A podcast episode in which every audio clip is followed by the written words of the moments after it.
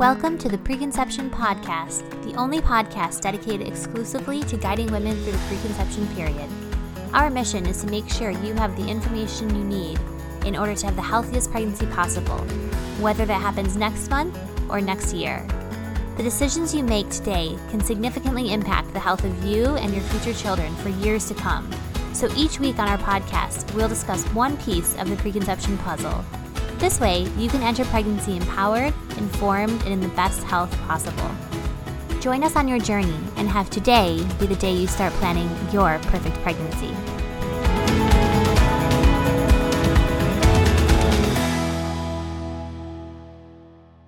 Hello, everyone, and welcome to another episode of the Preconception Podcast. Today we have a guest speaker, Nora DeBora, who is a preconception health coach and holistic nutritionist on the podcast with us today. So, hi, Nora. Thank you so much for joining us. Hi, Christy. Thank you so much for having me. I'm excited to be here. Absolutely. So, I'd love if we could just start off by you telling our listeners a little bit about your background and training and how you became uh, a preconception health coach and a holistic nutritionist. Absolutely. So, as a preconception health coach and holistic nutritionist, basically what I do is I help women prepare their body for pregnancy and have a healthy baby after 30. My background actually started um, in psychology. I did my undergrad in psych and then I did a post grad in HR. Um, and I actually worked here in Toronto. I live in Toronto at a pediatric hospital um, in HR and in kind of like the corporate world in the first half of my you know career of life. I had come to this realization that the corporate world was not my true calling. And I decided to take a yoga class to help me find some clarity in the confusion that I was facing my life at the time. And in that first yoga class that I had ever taken, I went to a hot yoga class. I was like sweating out of my eyeballs, water drip coming up my nose. I was like, what is this? But I was hooked. So, the reason why I like to start with that is because I would say this entire journey actually started with yoga. Um, I grew up as a competitive dancer for 15 years. And so, coming to a yoga mat in a practice that really required a lot of strength and flexibility really brought me back to my true passion for movement, for health, and for spirituality. And within four months of taking that very first yoga class, I signed up to do yoga teacher training. And this was back in 2010, so about 10 years ago now. And as part of my teacher training, we had a course on Ayurveda. So, so it's an Eastern philosophy of medicine that heals through like the mind, the body, and the spirit. So it really is a holistic view um, on somebody's life and how to heal them. And so, after I completed my yoga teacher training, I was so intrigued about Ayurveda that I signed up for another 200 hour Ayurveda practitioner course. And like I was just so hungry for so much information at this time because I was kind of like stuck in this corporate job that I was not fulfilled by. And while I was going through the Ayurveda practitioner course, I learned about holistic nutrition. And so once I graduated the Ayurveda program, I signed myself up for a two year program at the Institute of Holistic Nutrition, again here in Toronto. And after I graduated nutrition school, I wanted to learn more about women's health and pregnancy so I took a continuing education course on pregnancy and early childhood nutrition, and that's really where the lo- um, where my love for this niche all began. But I also have a personal side of the story to this, so I'll I'll throw that in there as well because I think it uh, also quite relevant. Um, so also for me as you know as a woman in my late 30s i've always wanted to be a mom and i knew this from a very early age I actually claimed like my youngest brother as my own baby when he was born. So I was six when my youngest brother was born, and I already had three older brothers. So you can imagine that my mom was like very happy to have me step in and help her with with with the fifth child in the family. um, but as I grew older and I and I decided to switch my careers in my my career path, like in my late twenties, I essentially had to start my career from scratch. So, as somebody who is like extremely ambitious and focused on growing my business, I knew that in my early 30s that having children would actually come later in life for me. And as I was looking into my options on how to preserve my own fertility, something in me just like didn't want to go the fertility clinic route and freeze my eggs. That was just my personal choice. So I decided to focus my research and my practice on how to naturally preserve fertility and optimize fertility because I was realizing like I can't be the only woman in this position. So to this day, like I practice a preconception lifestyle myself, um, along with helping my clients um, get pregnant as well to to to essentially increase my own chances of getting pregnant when the time comes for me. So so there's a little bit of a background. Yeah, no, that's a great that's a great story and such an interesting path how like one thing led you to another and led you to another and led you to another. I think that's really common for a lot of us entrepreneurs who don't necessarily start out like wanting to be an entrepreneur. It almost just like happens. Like when you find this this area that you find a gap in in the in the system or that you become really passionate about and then by default almost you become like an entrepreneur. Exactly. And and it's really cool to observe and like watch yourself move through like the the, the process of all of it because it's I mean as as overwhelming and exciting and nerve-wracking as it is, it's also such like a beautiful evolution of just growth and development as a human, especially when it's tied to your professional life too, right? So it's it's definitely been a, a, a wild ride, but fun to say the least. yeah, no, I can totally relate to that. And um, as you may know, we had uh, a functional nutritionist on our podcast a while back who talked about the importance of nutrition when it relates to egg and sperm quality, um, which very much, of course, affects fertility and the ability to get pregnant, the ability to have a healthy pregnancy once you get pregnant. Because I think a lot of people oftentimes forget that it's not just about getting pregnant, but it's about having a healthy pregnancy once you're there.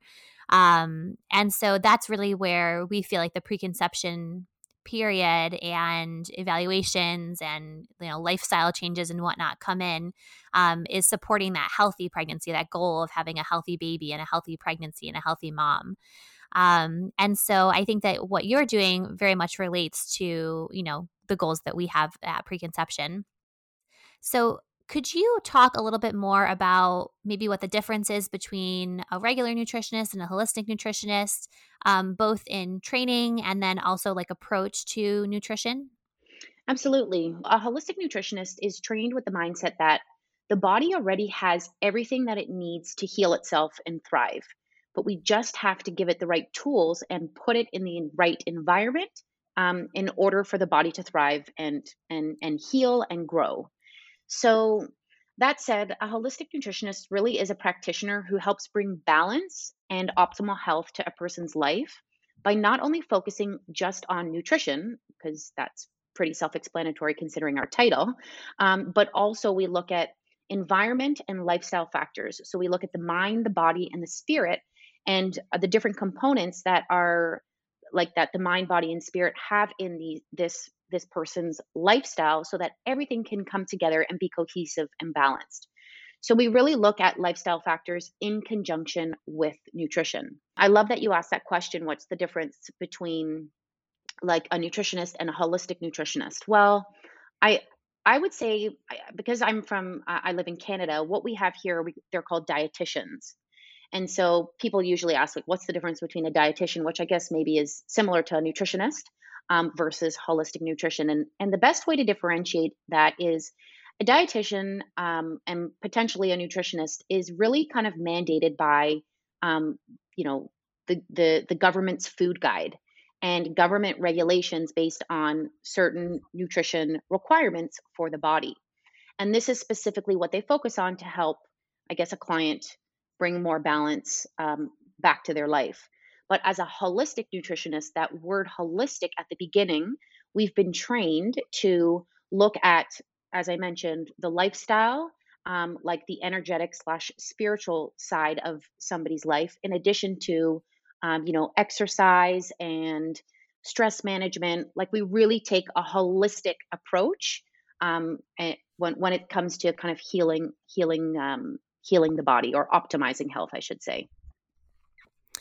Yeah, that makes a lot of sense. And um, I'm not sure if you're familiar with the prenatal nutritionist on Instagram or not, but she talks about her journey to becoming an entrepreneur as well and starting her own business. And part of that journey was working in the US um, in the WIC program that we have, which is a like nutrition program for low um, income women and children.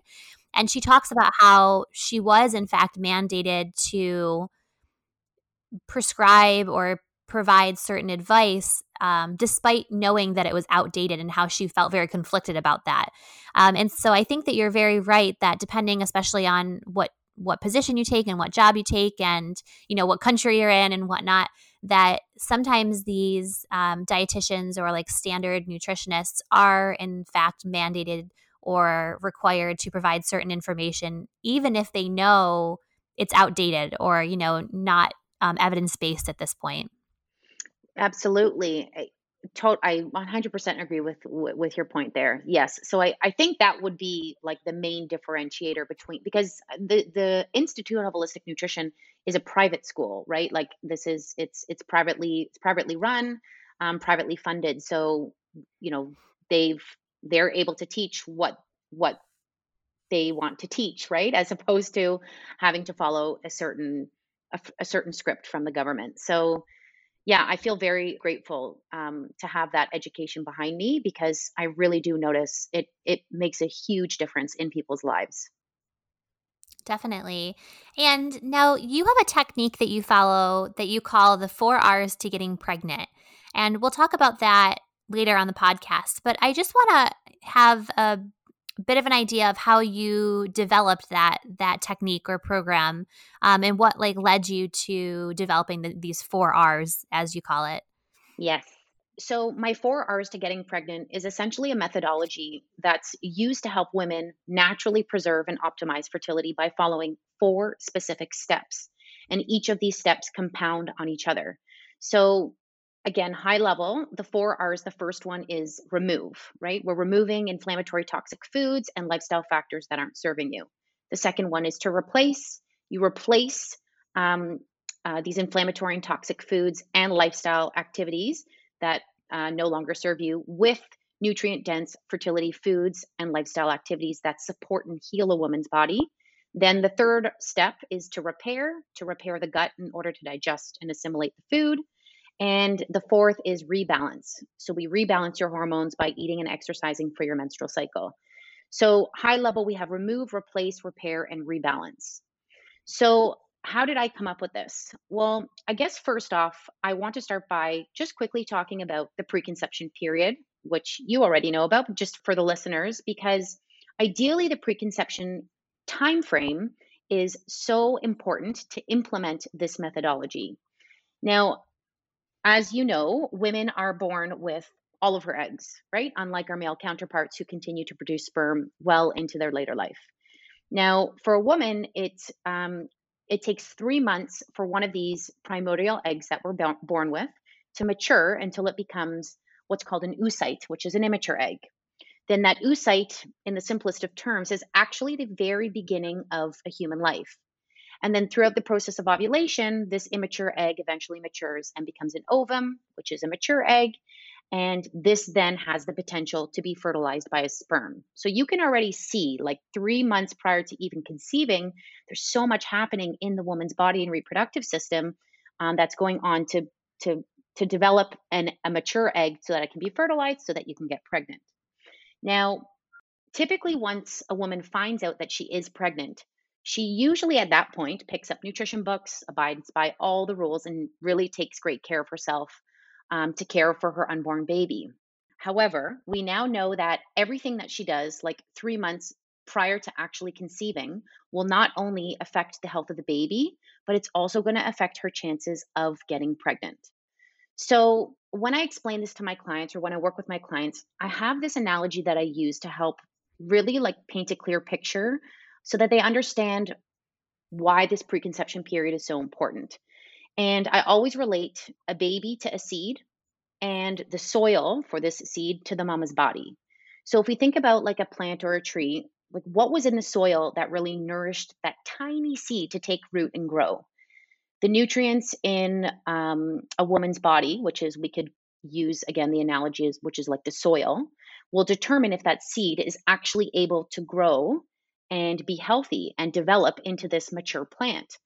So this is why this preconception period is so so important. And and so that being said, there's like I use my 4 Rs in this preconception time frame to help women like optimize their fertility.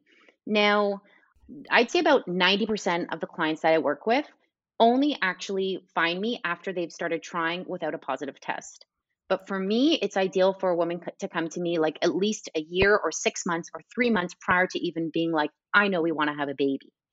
So as as I've been working with women over the years, I'd say especially you know 90% who've come to me with um, you know having a, a hard time getting pregnant or not getting a positive test you know within the first few months of trying i started to notice a pattern and a trend like in their overall health most of these women had imbalanced hormones.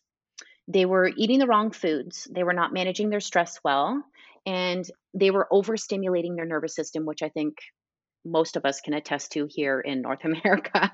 And ultimately this was creating low chronic low grade inflammation throughout their entire body. And this over time impairs the gut and it leads to hormone imbalances, creating like dis-ease and ultimately compromising fertility. So so after a few years of seeing this pattern over and over again, I started to come up with my own method that really addressed all of these needs. So going back to the seed and soil analogy, I thought what is the most simple yet effective way to clean up our soil? So essentially to create an environment for that seed to grow and to flourish. So I took what I was already doing with my clients, like in like piecemealing, you know, I was helping them balance their hormones here, I was helping them, you know, clean up their diet there, I was helping repair their gut. Um, but I realized like there's a common pattern here. Like, and so this this is when I just decided, like I had this like eureka light bulb moment and I was like, let me just create a method out of this because um, and and i find creating a method out of it really helps the client or the woman understand what she is doing what steps she needs to do first. It helps keep her accountable it helps keep her focused um, and it it kind of sustains her towards the end goal. So that's kind of like a little bit of the backstory of how i developed it. Um, and as you said too kind of like we were talking about at the beginning about an entrepreneur's evolution of growing it's the methodology kind of happened the same the same way, right? Like over years of working with clients and and noticing certain patterns, I was able to kind of fine tune, tweak, fine tune, tweak, fine tune, tweak until I was like, holy, like this is clear to me. And that's when I just pulled all the information together and was like, this is now my method. That's that's great. Thank you so much. That's super helpful at understanding that.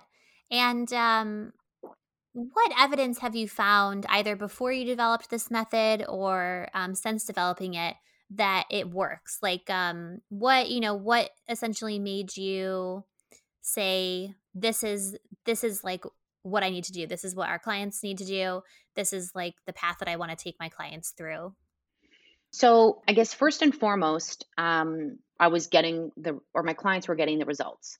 So either clients were coming to me and they were having a hard time getting pregnant, and then I started putting them through the program or through my method program, uh, and and they they they ended up conceiving within you know three to five months of of of doing the plan. So to me, like that was extremely rewarding and kind of evidence enough as well. Like okay, this is working, but obviously throughout the process of developing this method and working with women throughout the years i've just done so much research myself and um, I guess there's a few evidence based approaches from different studies that were done that really helped solidify and validate for me that the like these are specific principles that help optimize fertility. And I guess the first one would be is that um, I found this stat a, a, little while ago and don't remember the details of it, but I, I remember finding it through the um, Journal of American Medical Women's Association.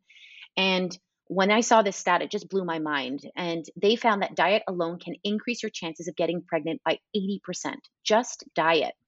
And I remember when I found that, it just blew my mind. I'm like, this just makes total sense. So that's when I was like, you know, honing in on the the nutrition piece. Um, and there was another study done um, in 2008 by the Harvard Nurses Health Study, and they followed over 18,000 women in a long term research project um, to assess the impact, again, of diet on health and fertility.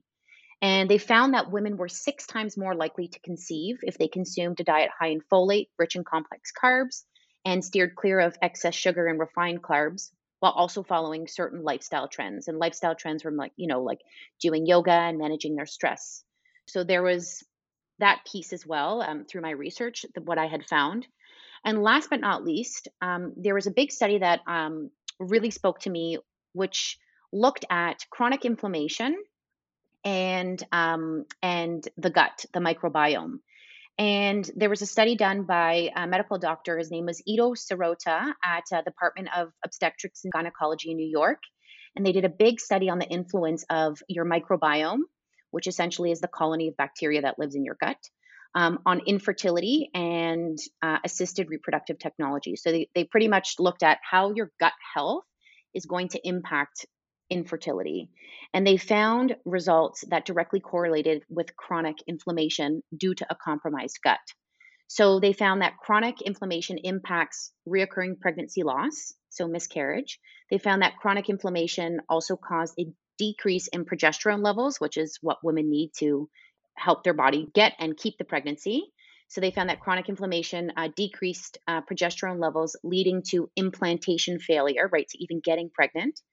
And they found that chronic inflammation impacted the development of autoimmune um, processes that uh, ultimately impact uh, fertility. So, so there's a lot of research done um, in the background to kind of help support a lot of the pieces of the puzzle that I'm doing within my methodology I guess. But overall, these four R's to getting pregnant, you know, I haven't actually thrown this into a research study myself. my research study is my clients. so, so that's so that's what I can, I guess, I can share uh, with regards to some evidence. Yeah, and those are pretty powerful numbers. I mean, 80% higher chance of getting pregnant, six times rate. I mean, those are really big numbers that we're talking about. That's not like a 5 or 10% difference. So, when you hear that research, it's kind of shocking. And, you know, this no longer shocks me because I've now worked in the preconception arena for a while and I've read a lot of these studies myself, but it still, in some way, is shocking that there is not more attention put on the preconception period, right? Like these are major changes, and people are suffering from, as you mentioned, infertility and pregnancy loss and pregnancy complications that are very much preventable uh, with just like the appropriate attention in the preconception period. And so, do you have any thoughts, uh, especially coming from Canada? You know, in the US, I think that we can all agree that the healthcare system um, is not ideal. But it sounds like even maybe in Canada, there's not this like big focus on preconception care either. Is that true?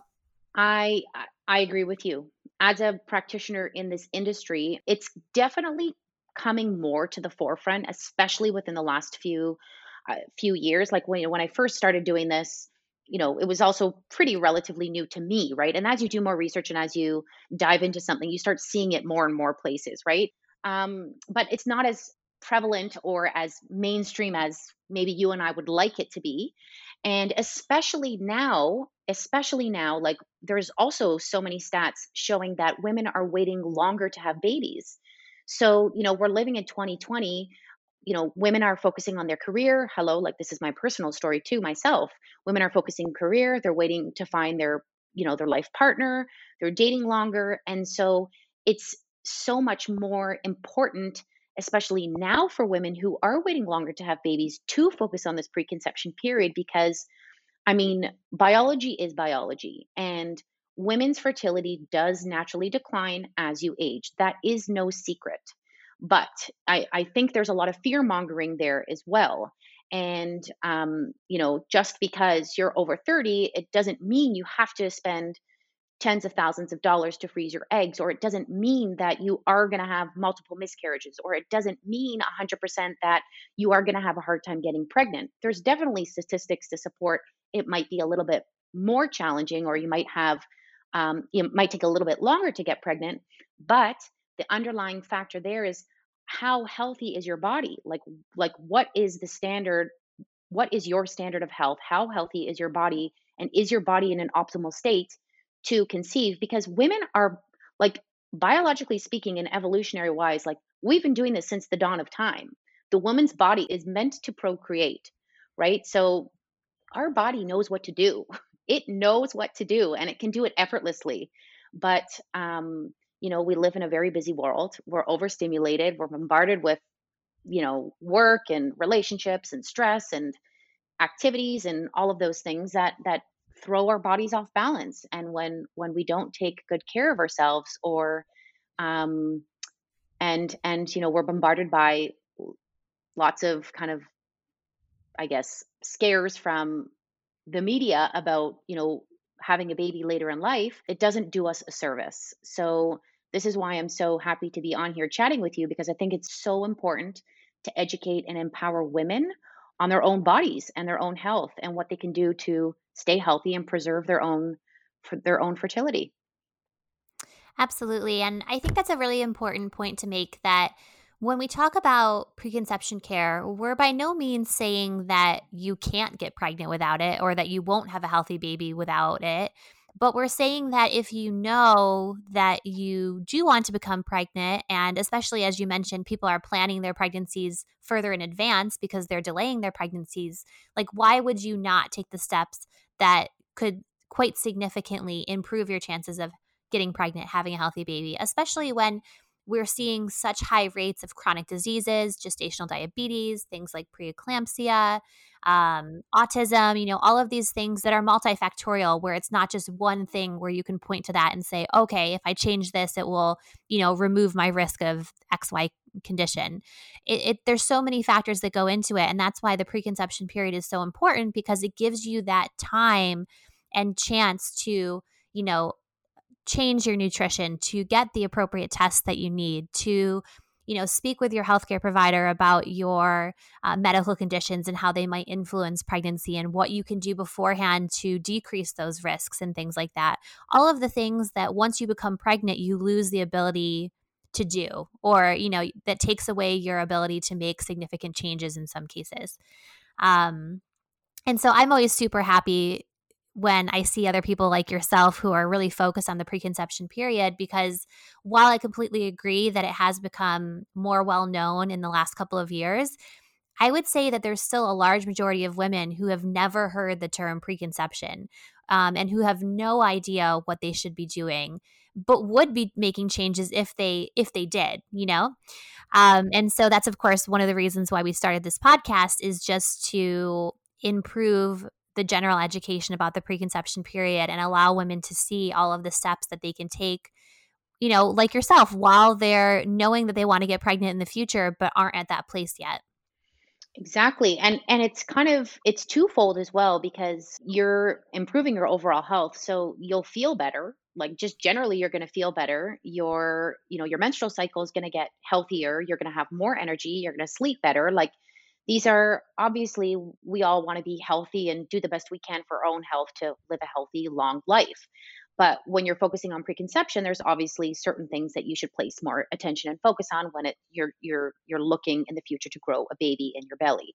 There's you know certain specific things that you should maybe place more emphasis on. But generally speaking it also just like i wish to be able to educate even young girls about like just here's what you need to do for general overall health and like if you know as a little girl that you want to have a baby later in life here's some things you need to know about about your health and what you should do and what you shouldn't do because this is going to compromise your chances of getting pregnant and this will optimize your chances of getting pregnant. So yeah like this is why i say like three months would be i it, three months is like the bare minimum but i would love to be able to work with women you know even six months or a year in advance or if you have you know, if you don't have a regular cycle or if you have a chronic health problem, like that stuff should be addressed, you know, a few years in advance so you can really balance out your body and your system so that when you do decide to get pregnant, your chances are much higher. Totally. And, you know, the overall message is that it's never too early to start living the preconception lifestyle because even if you were to never become pregnant, it would help you in, you know, a myriad of other ways in your life. Um i i yeah people often are like oh well i'm gonna wait until you know a month before i become pregnant to start taking you know a prenatal vitamin or i'm going to um you know wait until i'm pregnant to make changes as you mentioned earlier and it's like while that's great that's still a little bit too late you know like I think that people now are coming around to the idea that they need to do something before pregnancy, but they're thinking like a month before. But as you mentioned, you've lost the opportunity to improve the eggs that are going to make you pregnant in a month, you know? Um, and so we just need to push that that understanding back a little bit farther and say no come to us a year or two years or you know something um, when you know that you want to become pregnant in advance like come to us then so we can at least evaluate and see what needs to do what needs to change exactly exactly all right so let's go through each of the four r's that you mentioned earlier and um, have you talk a little bit more in depth about each of them Sure. So, so the first one, um, the first step is to remove. So you you've got to remove inflammatory, toxic foods, um, and even lifestyle factors. You know, if if you if you love going out and partying and binge drinking three nights a week, that's a lifestyle factor that you're probably going to have to reassess.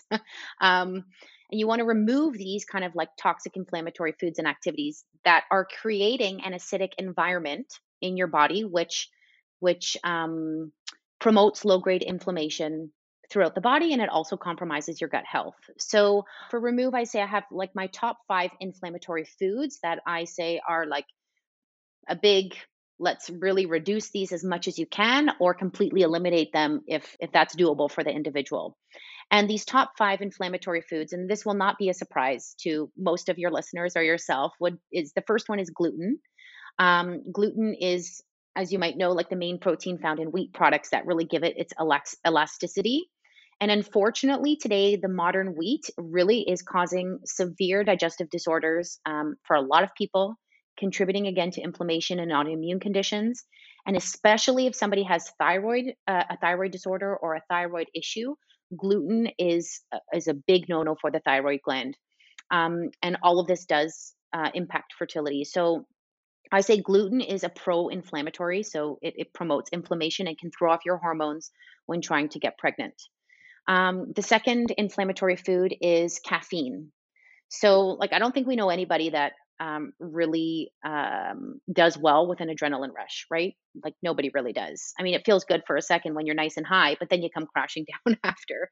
So, caffeine, like all the work that you're doing to balance stress hormones, will be in vain if you are forcing your body to release cortisol by drinking coffee all the time.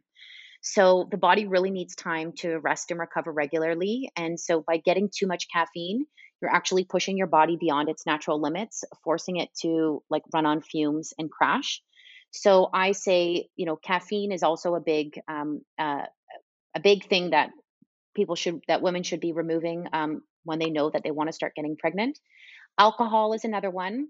Alcohol um, kills the good bacteria in your gut, and it also leaches minerals and B vitamins um, from your body, and it messes with your sleep. And um, if you're I'd say like if you're just starting to think about getting pregnant and you're like, you know, I maybe want to get pregnant next year or a year and a half, you know, you can take your time tapering and maybe, you know, no more than like 2 to 3 glasses of wine a week. But if you're over 35 and you've been trying for 6 months without a positive test, I'd say like quit cold turkey is your best bet. Um, and then the two other inflammatory foods are um, sugar, it's not only found in candies and sweets like, you know, Sour Patch Kids and, and all that Halloween candy stuff, but it's actually hidden in most foods like yogurt, bread, ketchup, hummus, chicken, bacon, pasta sauce, baby formula. Sugar is everywhere. And sugar as well, just like alcohol, because alcohol breaks down to sugar, it sucks up all the minerals and B vitamins that are responsible for, for keeping your hormones balanced. So finding natural sugar alternatives and minimizing um, the amount of, of, of refined carbs and choosing the right complex carbs is ideal.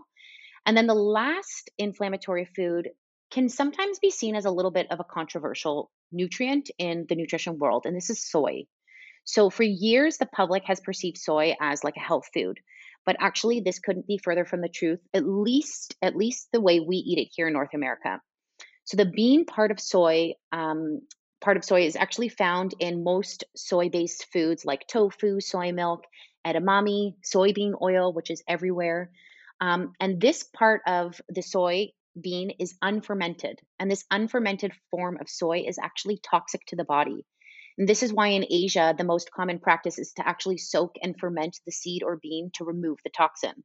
But when you're consuming soy in North America through tofu and soy milk and edamame and soybean oil, it is not, um, it is unfermented. So it hasn't been fermented. And this could wreak havoc again on your thyroid and cause a lot of inflammation in the body. So, so, so soy is another one of those inflammatory foods that I say completely remove when trying to get pregnant. Okay, and now with these foods, are there exceptions, would you say? Like, does every single person who wants to conceive need to remove them? Or is it more related to, as you mentioned, like people with certain conditions or propensity for certain problems, like a thyroid problem or whatnot?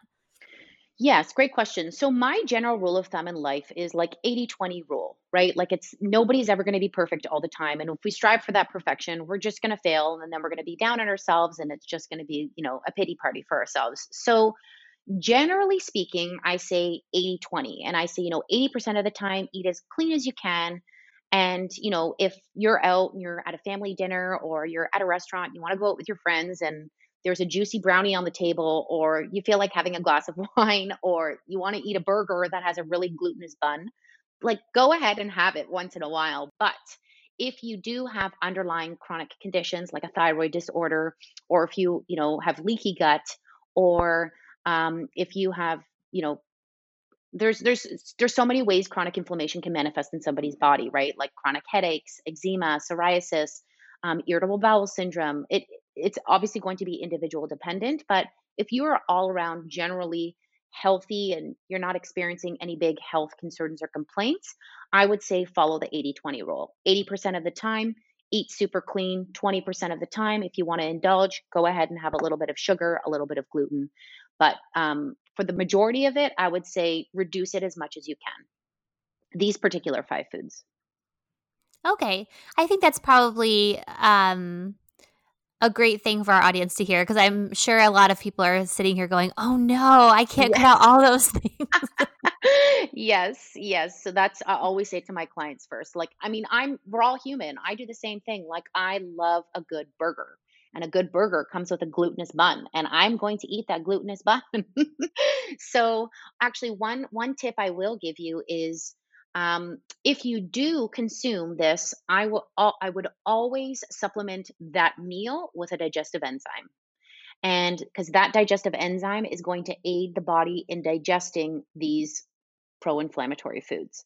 So there's I have like little kind of like tips and tricks that I give to my clients. You know, if you are going to indulge, take a digestive enzyme, maybe take an extra probiotic that night before you go to bed drink lots of water the next day. And if you can, maybe get in like a ginger shot and a green juice in the morning to help the body metabolize and like eliminate the the the byproducts of these kind of quote unquote inflammatory foods.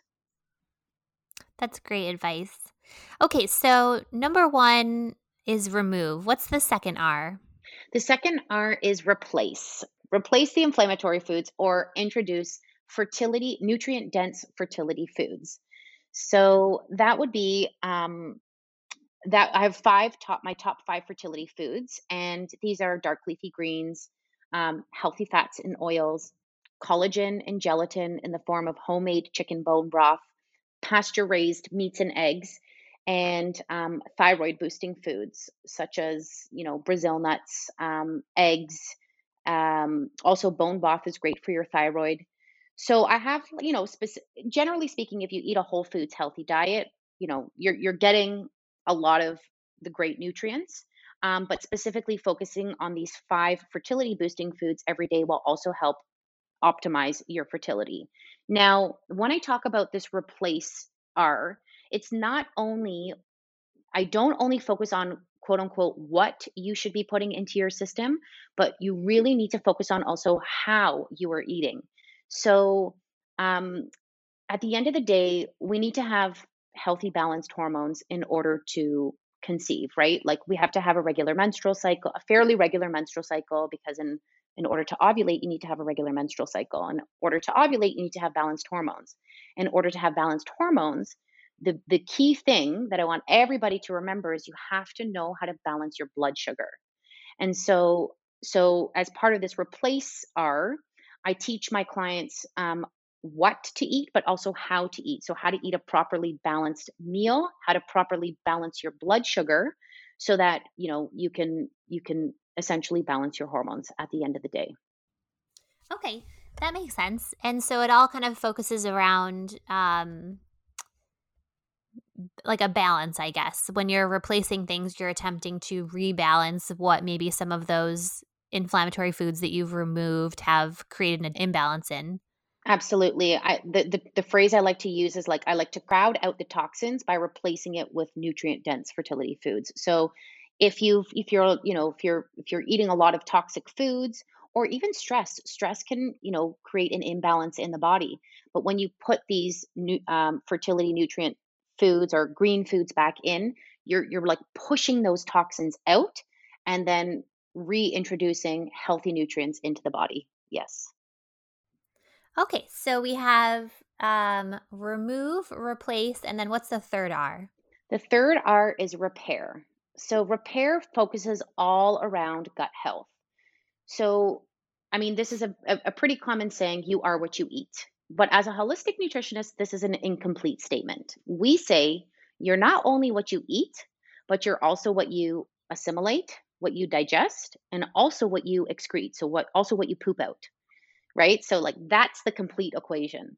So you could be eating, you know, the quote unquote healthiest fertility diet in the world, but if you have a compromised digestive system and your body is not able to break down that food, assimilate it properly, and you're not having 2 to 3 healthy bowel movements daily to eliminate the toxins, right? If if you're constipated, you're recirculating those toxins in your system. So so again, you could be eating the healthiest diet in the world, but if you have a compromised gut, that is you know that's that's gonna that's that's more than half of the equation so um, when this third r comes around now when i work with my clients i do um, food sensitivity tests on them because really when we start to look at repairing the gut we need to really understand and address um, individual an individual person's food sensitivities what is their body um, what is their body recognizing that is good for them and is working for them and what is their body kind of pushing against, right? Like some people can eat a tomato and it's great for their body, but somebody who has rheumatoid arthritis eats a tomato, it's a nightshade, and boom, their joints are on fire. So even though like a tomato is quote unquote known as a healthy food, maybe that is not serving somebody's body. So I always start by addressing personal food sensitivities. And then based on their food sensitivities, um, I, I like we we look at you know different areas of their gut through you know a myriad of different factors that I have. There's I I can do like leaky gut test. I can look at inflammation in somebody's gut, um, and and then from there, based on what I see, we then start to heal and and nourish the the digestive tract to start to heal and repair it, so that the body is then able to take take what it needs from the foods, healthy foods that you're eating, and then eliminate and excrete um, the waste that your body does not need. Okay, that makes sense. So, um, remove, replace, repair, and then your last R is rebalance, correct? Yes, rebalance. So now that everything kind of, you know, you've removed the the the bad stuff, you replaced it with the good stuff. Now you've we've really worked on repairing the gut, and now it's time to rebalance those. Like all of these kind of do work together synergistically, but for purposes of like this methodology and for clarity for the client it's it's helpful to break it out this way and the last one is to rebalance so we want to eat we want to eat to rebalance our hormones so the body actually has different nutritional needs at each week of our menstrual cycle right so like during your period the body needs more magnesium it needs more iron and it needs more b vitamins um, during week two of the cycle when our body is preparing for ovulation. Like this requires tons of energy from the body. And so what we need to do is, re- you know, replenish more B vitamins at this time and eat more anti-inflammatory foods at this time because ovulation, like preparing for ovulation is a little bit of an inflammatory process to the body itself. Um, in week three, when we switch over after we've ovulated, um, we, our estrogen um, starts to drop and our progesterone rises. And this is a recipe for disaster um, when it comes to blood sugar and also indigestion. So in week three, it's all about eating more fiber rich foods uh, and complex carbs and tons of dark leafy greens. And then in week four of our cycle, our body is this is like our PMS week. Um, also, we need to reduce inflammatory foods as much as possible and increase antioxidant rich foods. So I'd say in week four, we eat a lot more coconut oil, grass fed beef, berries, and dark chocolate. That's as an example, let's say. But what you're doing is when I teach my clients to eat for their cycle to help rebalance their hormones, by replenishing depleted nutrients in each week based on your hormonal fluctuations and where you are in the cycle, and supplying the body with the energy and the nutrients that it needs, you're not only helping balance your hormones, but you're also helping beat PMS because I think as women, we all know so many of us deal with um, the challenges of PMS. Um, eating for your cycle also helps you just feel amazing and have lots of energy. And then at the end of the day, for purposes of fertility, it really does help you optimize and preserve fertility by essentially supporting the body's natural hormonal rhythm cycle through the foods that you're eating. So I can totally see why you made this for our program because it definitely makes it more digestible, I think, when you can think of it in this like step by step process. Um, and so I so appreciate you sharing this with our audience today because I think it will speak to a lot of people who are listeners. Um, as we wrap up the podcast, is there anything else that you would like to share with our listeners? Yes, actually, it, it's one last thing here. So, I would say as well, it, it goes back to a point that you were making um, at more at the beginning of the podcast. But if you're thinking about getting pregnant in the near future, I would say, you know, as as you had mentioned, give yourself at least three months to ramp up your nutrient stores, because uh, uh, and if you can go longer than that, even better. But one thing I want everybody to always remember and take away from this is that when you get pregnant, your baby will take everything from you. Everything. That's the baby's job is to just steal all the nutrients from the host and survival for the baby and then the mama gets left dried up like a raisin. So, so if you come into a, if you come into pregnancy with an already low uh, nutrient reserves, um, your pregnancy is going to be more uncomfortable. It might be more difficult, and your bounce back after will also be more challenging, right? With regards to your balance of your hormones, um, your sleep quality, also um, how fast maybe you can drop that weight after you've after you've given birth.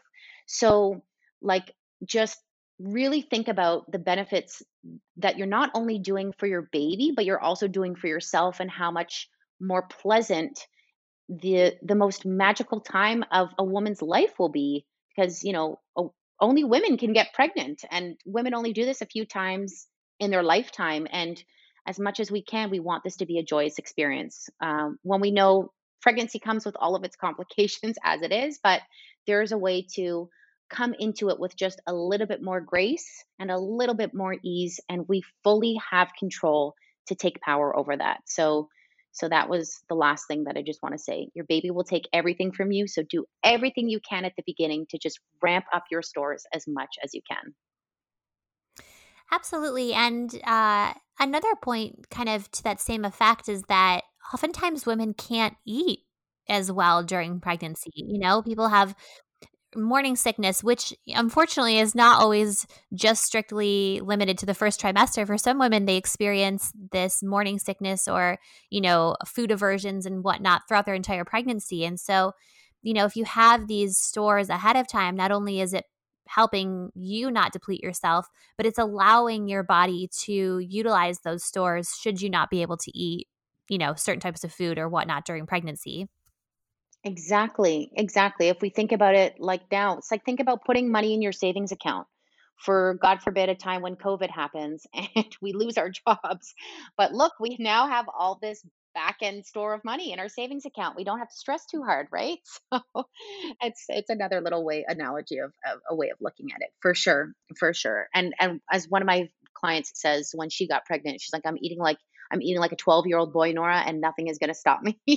I'm not going to eat any other way. Like I just, I just can't. I can't touch anything else. It's pizza and chips. And, you know, sometimes that's the way it is. So if you do the work up front, then you're in a much better place. Absolutely. Well, Nora, thank you so much for coming on the podcast today. Can you just tell our listeners how they can find out about you and your program if they want more information? Yes. Um, so actually, I've got um, a, a free guide for anybody who's listening, and it's called um, How to Eat to Get Pregnant um, by Eating for Your Menstrual Cycle. And if you go to www.naturallynora.ca backslash eat, you can download the guide there and you get tons of recipes and um, weekly inspiration of what's going on in your body and, and how to optimize fertility through eating for your menstrual cycle. And you can also find me, um, just my website is www.naturallynora.ca. Uh, and Instagram, I'm my handle is naturally underscore Nora. So a few different a few different places you can find me. Amazing. And we'll put all of that information in the show notes so everyone can easily access it.